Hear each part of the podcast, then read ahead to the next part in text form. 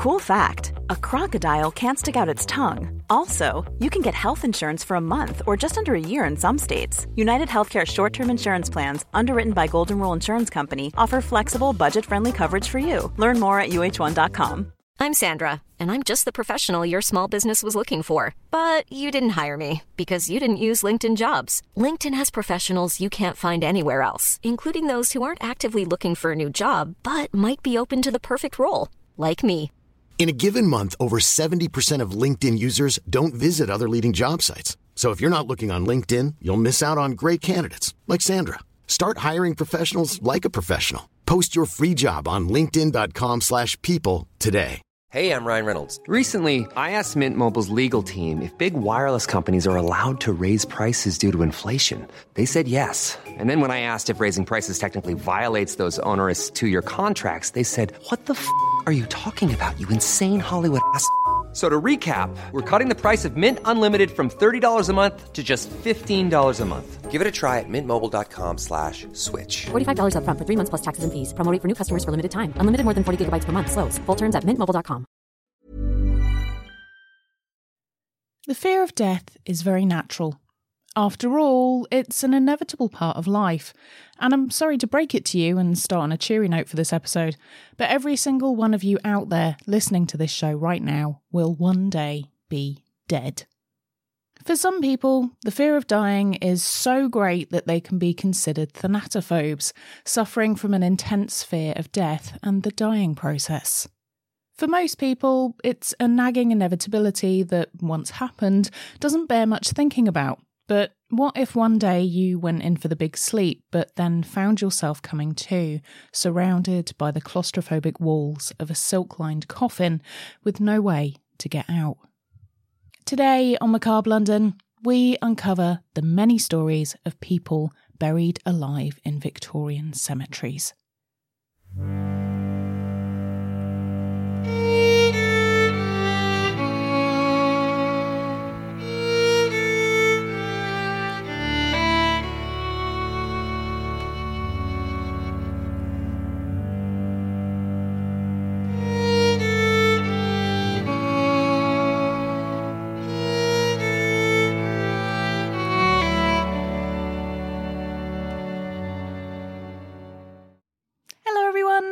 Welcome back to another episode of Macabre London. I'm Nikki Druce, your host with a silent G, and today I'll be taking you on a journey down another of London's grimy back streets to uncover a macabre tale from the city's past.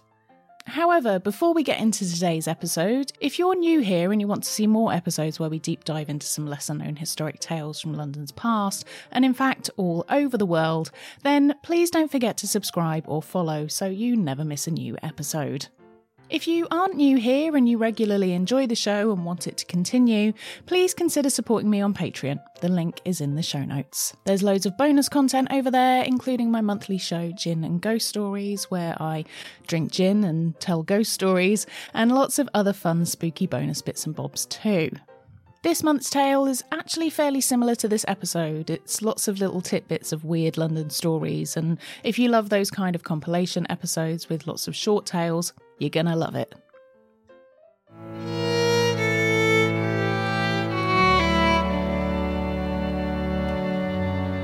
The thought of waking up in the pitch black and reaching out to find you're trapped inside a tiny box is absolutely terrifying.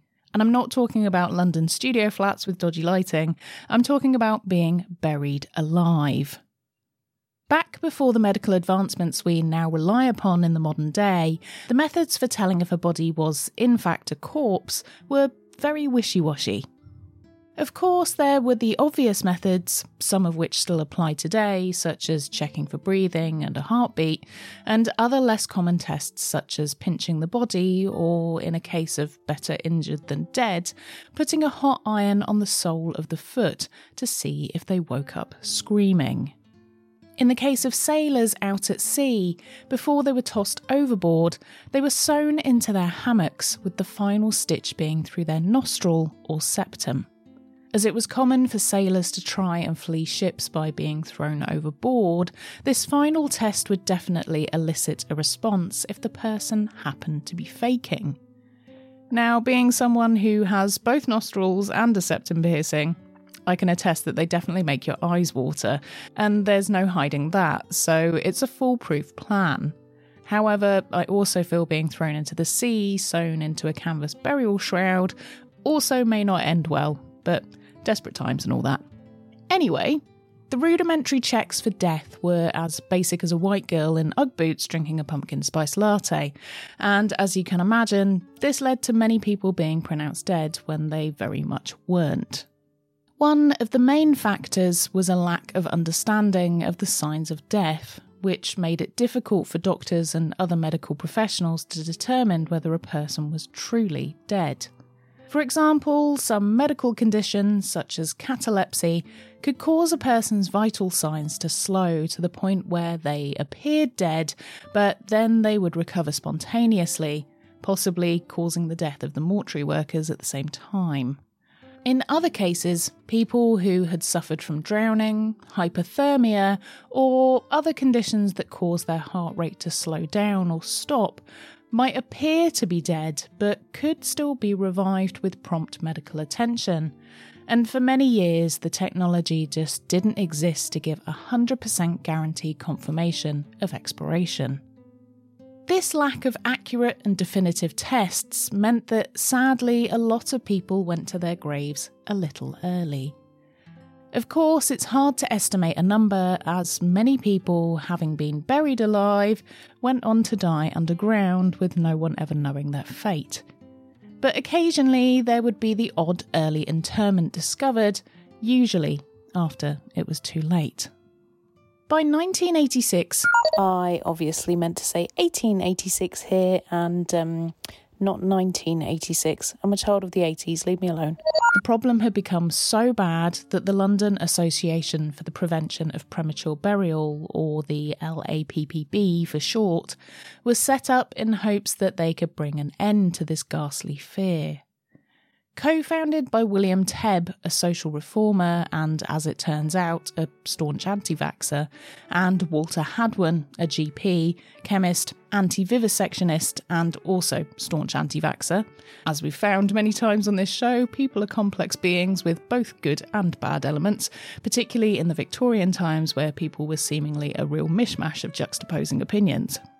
Anyway, they fought for proper checks to be carried out upon people after they had seemingly passed away, as there had never been a requirement for a doctor to confirm death or the causes of death. This led to all sorts of complications as people were just certifying people as dead without any official certification or checks carried out. Of course, the majority of people probably weren't saying people were dead for nefarious reasons, but it was a loophole in the system and one that could easily be exploited for financial gain or even to get away with murder. The LAPPB campaigned for improvements in death certification and also came up with many ideas for safety coffins, which, if someone did find themselves buried underground prematurely, they would be able to make themselves known and be rescued. The most simplistic version of this was a cord which ran inside the coffin through a hole which then connected to a bell above ground. In the event that the interred found themselves underground before their time, they could simply pull the cord, alert anyone in the graveyard to their accidental burial, and be unearthed in time to make it home for tea. Now, I don't know about you, but the thought of hearing a solitary little bell ringing in a churchyard just fills me with all sorts of dread. It's just inherently very creepy. Of course, there were more complex designs as well. As with a lot of things, people always have to overcomplicate the most simple of designs for some reason, and safety coffins were no different. This led to perhaps the worst job ever to have been invented, which was that of a coffin sniffer. One such over engineered contraption required a trumpet like tube inserted into a coffin, which ran from the coffin to the surface. The contraption created required vicars, sextons, or gravediggers to go to the tube, take a big, deep inhale, and if the body smelt like it was decomposing, then things were going correctly, and the coffin could be left alone. If after a few days the smell didn't make you instantly gag or, you know, pass out from the noxious fumes, the coffin would be exhumed. For those that didn't want to inhale too deeply, you could also listen to the pipe to see if any scuffling around could be heard or mumbling from below the earth.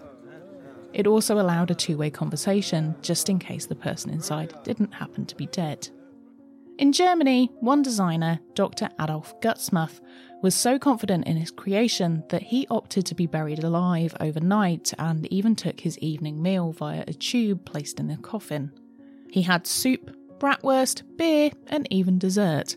A three course meal, all served by a tube into a coffin, which will probably become London's next immersive dining experience. However, safety coffins weren't foolproof, and occasionally the odd false positive could be created. As bodies decompose, they could move around and accidentally tug cords or set off other warning systems. Some people were exhumed to find that actually they were now a big swollen corpse and swiftly returned to the earth. A very simple coffin design was to simply have a glass panel built in so the face of the occupant could be observed. However, this simple design was prone to fogging as the body decomposed, which could make it look like a body was still alive. The first ever safety coffin was made for the thanatophobe Duke Ferdinand of Brunswick. Before he died in 1792, he designed an escapable coffin which had several safety features built in. He had a window installed to allow light in, and so he could be viewed inside his mausoleum by his loved ones an air tube which would provide a supply of fresh air, and a lock fitted to the coffin for which he had two keys. Instead of the casket being nailed down in a usual fashion, this lockable coffin gave him the opportunity to fling open the lid and climb out. But the ingenuity didn't end there. He had a third key sequestered in his pocket of his burial outfit, which was for the door of his tomb, allowing him to leave if he ever woke up. The safety precautions didn't need to be used, however, as he was well and truly dead by the time he was entombed. Safety coffins was something which only the rich could afford, and for most people, they were lucky if they received even a shroud to be buried in. During the many cholera outbreaks which London suffered in the 1800s, which saw the biggest total loss of life being over 600 people in under a week, the city struggled to bury them all, the city's churchyards were overpacked, full of Burkers who stole bodies and sold them to medical professionals for dissection. From the readily available fresh buried dead, there was money to be made. Teeth would be ripped out and sold on separately to dentists who would make false teeth from them to sell to the upper classes, who didn't like the other offerings of porcelain or wooden teeth. Their hair would be cut and sold to wig makers if it was in good condition, and any clothes or jewellery were pawned. If it so happened that a corpse was in a bad state overall, but there were some parts which were less decomposed than others, then limbs would be cut off, placed in a bag, and taken to a medical school where they could get £1 a bag for them, which would be around £170 in today's money. One gang of body part extractors even took advantage of the battlefields of the Peninsular War, where they systematically went from fallen soldier to fallen soldier, ripping out teeth. When they returned, they sold their bounty for over £300, which would have been worth a whopping £30,000 in today's money. As the population grew in London, the problem of the city's overcrowded churchyards became more prevalent, leading to concerns about the spread of disease from decaying corpses. The stench of death in the city was so great at times that people began to believe that just the smell alone, which they refer to as miasma, was making them unwell. To address these issues, the British government passed a series of acts in the mid 19th century aimed at reforming burial practices. One of the most significant of these was the Metropolitan Interments Act of 1850, which applied to the London metropolitan area and its surrounding suburbs. The Metropolitan Interments Act established a series of regulations for the burial of the dead in the fit to bursting cemeteries. Under the new law, it became illegal to bury bodies within the city's limits, except in specially designated burial grounds which had room for more bodies. The Act also required the appointment of a burial board in each parish to manage and regulate the use of burial grounds. The Act had several other important provisions. It required that all burials had to be recorded in a register and that all new graves should be dug to a minimum depth of six feet to prevent the spread of disease and also any body parts reappearing. It also prohibited the reuse of graves within certain timeframes and mandated that coffins be made of a specified thickness of wood or metal to prevent them from collapsing. Hi, this is Craig Robinson from Ways to Win, and support for this podcast comes from Invesco QQQ. Invesco QQQ is proud to sponsor this episode and even prouder to provide access to innovation for the last 25 years. Basketball has had innovations over the years too. We're seeing the game played in new ways every day. Learn more at Invesco.com slash QQQ. Let's rethink possibility. Invesco Distributors, Inc. Hey, it's Ryan Reynolds, and I'm here with Keith, co star of my upcoming film, If, only in theaters, May 17th. Do you want to tell people the big news?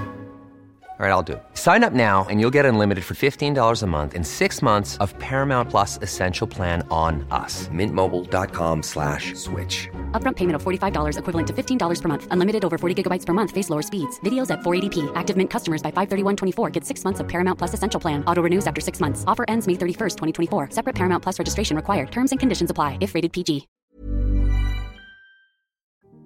The Metropolitan Interments Act was a significant step forward in the regulation of burial practices in Victorian England and set the stage for further reforms in the years that followed. It helped to establish the modern cemetery system in Britain and contributed to the creation of the garden cemetery movement, which emphasised the importance of green space and park like settings in burial grounds. This led to the posthumously named Magnificent Seven Cemeteries around what once were the suburbs of London being created. Brompton, Highgate, Nunhead, Tower Hamlets, Kensal Green, Abney Park, and West Norwood. And yes, there will be a test after this episode just to check that you were listening. Pair that with the London Necropolis Railway being created, which took the deceased out to Brookwood Cemetery, which still remains the largest cemetery in the whole of the UK, the plan to rid the city, which was full to the brim of corpses, was coming together. Edwin Chadwick, a social reformer and public health advocate, was instrumental in the passage of several important public health acts during the Victorian era, including the Metropolitan Interments Act and the Public Health Act. Chadwick was a strong proponent of the sanitary benefits of cemeteries and played a significant role in shaping the public debate around burial reform. Basically, he was the go to guy for all things stinky, gross, and deadly, as he loved to survey them all. However, before all of these newfangled legislations and laws were brought in, in the UK, it wasn't required for a doctor to certify death, this led to a lot of problems, and as I said earlier, people taking advantage of the lack of checks for financial gain. One poor man who found himself six feet under earlier than expected was Lawrence Cawthorne. On the 21st of June 1661, people were alarmed when they heard what sounded like muffled screams coming from the nearby churchyard. Lawrence, who was a butcher at St Nicholas Shambles in Newgate Market, had been renting a room from a landlady named Mrs. Cook in Pincock Lane. After heading to bed that evening, he told Mrs. Cook's husband, William, that he would be getting up early the next day as he had many lambs and pigs to slaughter before the next market day. And so William said he would be sure to arrange some breakfast for him before he left. The next morning, at around 6am, when Lawrence didn't arrive for breakfast, William went to investigate thinking that he had maybe overslept. He knocked politely on his door, but didn't hear any stirring coming from Lawrence, so he tried once more, but louder, and still his attempt went unregistered. William tried the door to the room to go and shake Lawrence awake, but it happened to be bolted. He retreated downstairs and relayed the situation to his wife, and she said that they should leave it a little while, just in case he was getting dressed. As time ticked by, and now 7am, there was still no sign of Lawrence, and so William decided there was no other option but to break down the door. He went to find the local blacksmith, who aided him in breaking through the bolt. Once inside the room, Lawrence was observed as being unresponsive. At least this was the story Mr. and Mrs. Cook would go on to tell the authorities. However, others in the room said that when his name was called, Lawrence's eyes flickered open. The cooks wasted no time in stripping the young Lawrence and putting him back in bed. As they weren't sure if he was drunk, had distemper, or some other kind of illness, they lay him out to recover. They then proceeded to leave him in bed for the rest of the day, asking other people who lived in the immediate vicinity to pop round and have a look at him to see if they could work out what was wrong with him. Again, we have to remember that this was a time before there were many physicians, and their services were reserved for those who could afford them, which definitely wouldn't have been the cooks. And they definitely wouldn't have paid for a lodger to be seen by a doctor, even if they could access one. What they did have, though, were people known as searchers. The cooks eventually concluded that Lawrence was dead, and so they sent for the searchers, which were basically the Restoration era equivalent of poking at a dead body with a stick. Searchers were usually women employed by the parish to confirm deaths and to begin the process of arranging a burial within their respective churchyard. Being a searcher was an odd profession, as it was a pay per corpse arrangement, as you got paid for every corpse you certified as dead. As you can imagine, this meant that giving a positive confirmation of death was a better outcome for those involved, and this profession, which went on between the mid 1500s through to the mid 1800s, must have been responsible for sending many people to an early grave. This profession was given to the most undesirable demographic out there, which was old women and this gave people an excuse to push them out to live on the outskirts, to live with other undesirable professionals such as executioners. The uniform required searchers to also carry a white stick with them so they could be identified as people to stay away from due to their contact with the sick, dying, and dead. They were basically the harbingers of death, and no respecting town wanted them living near its residents. As the profession also had a likelihood of death as an occupational hazard, it also meant that older women could be systematically picked off using a socially enforced job route, as they were unemployable elsewhere. The misogyny is real. Anyway, back to Lawrence. He was confirmed dead by a searcher, giving quinsy as his cause of death.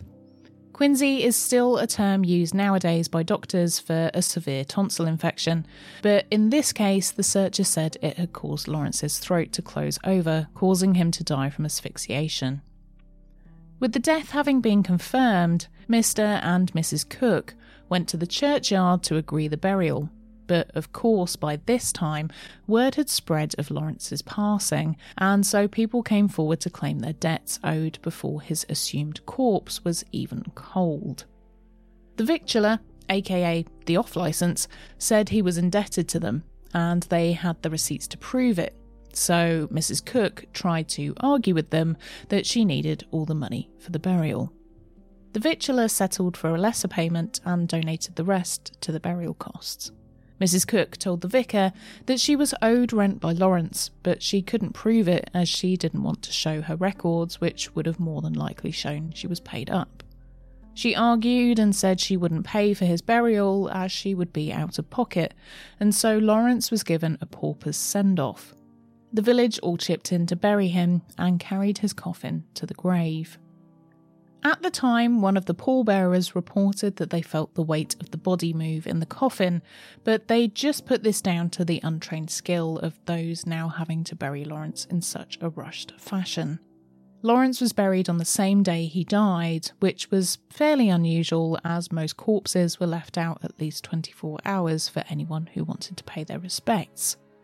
As it turns out, the body was buried in a relatively shallow grave at just under a foot deep, and over the weekend, strange noises were said to have been heard emanating from the graveyard at Christchurch. Shrieks and cries were heard, but it took a few days for anyone to do anything about it, and it was too late by the time they did. The coffin seemed to have shifted in the ground, and the sexton dug the casket back up, fearing the worst. They cracked open the lid and were horrified to see Lawrence had torn through his burial shroud.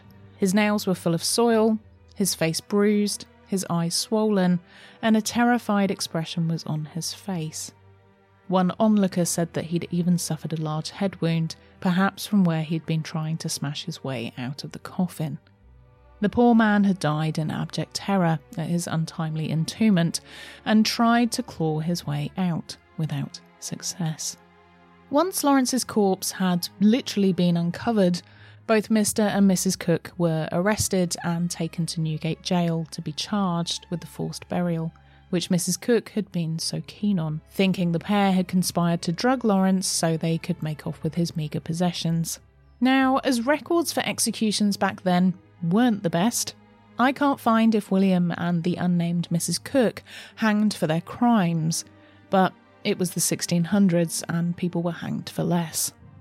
Nowadays, the credibility of this story has been questioned as to its legitimacy as the records are so scant, but I don't know. It sounds a little too detailed and far fetched to make it up. Let me know what you think. Is it true, or do you think it's just a fable story? Eventually, as time passed, science progressed to a place where medical tests were enhanced, and we nowadays have so many ways to test for death, including machines which do the hard work for us, such as heart monitors, and so the likelihood of being buried alive is very unlikely. However, that doesn't stop people from still being terrified of it as a possibility. Even in the mid 90s, fears around premature burial were still fairly common, and so a designer, Fabrizio Caselli, designed the modern safety coffin. His design included an intercom, a loud emergency alarm, a torch, and even breathing apparatus.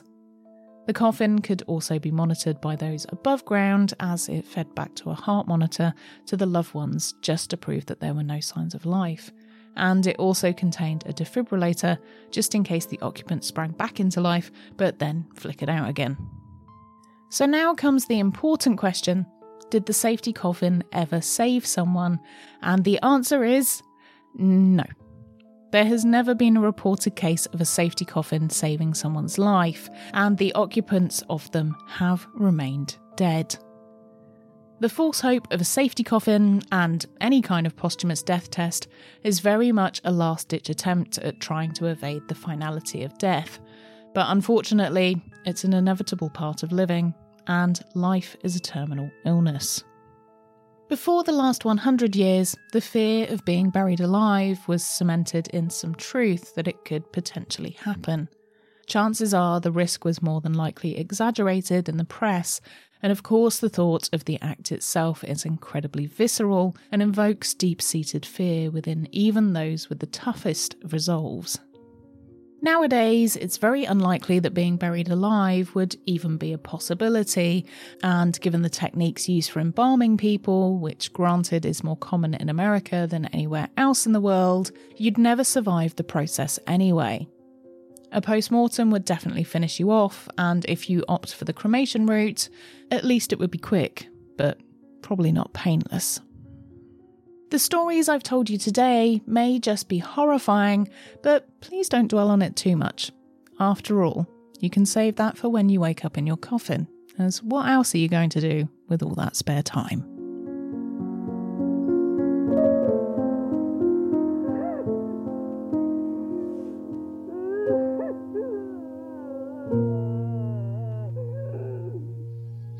Thanks for joining me for this episode. I hope I haven't given you too many nightmares or a newfound fear either. I also have a few more cemetery tales up my sleeve, so if you like this one and you'd like me to cover a few more tales of ghoulish graveyards, then please do let me know and leave me a comment and a thumbs up on YouTube or a rating on your podcast provider.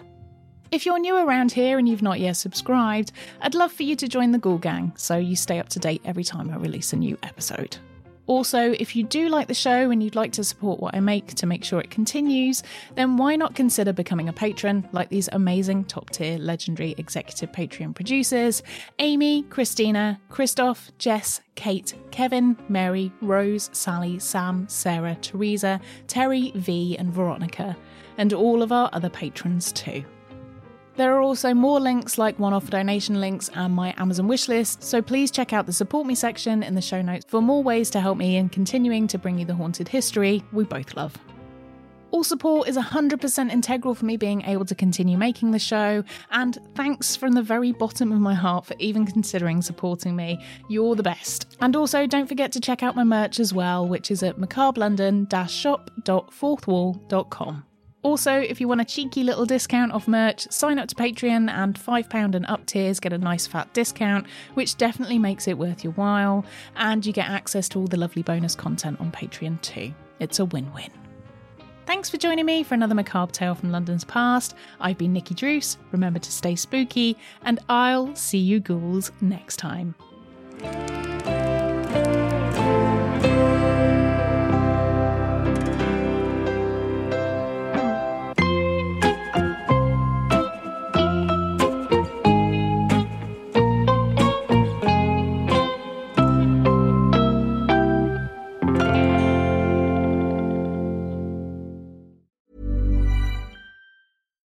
It's Paige DeSorbo from Giggly Squad. High quality fashion without the price tag. Say hello to Quince.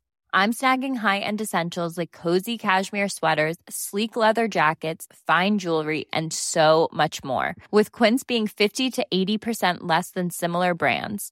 And they partner with factories that prioritize safe, ethical, and responsible manufacturing. I love that. Luxury quality within reach. Go to quince.com slash style to get free shipping and 365 day returns on your next order.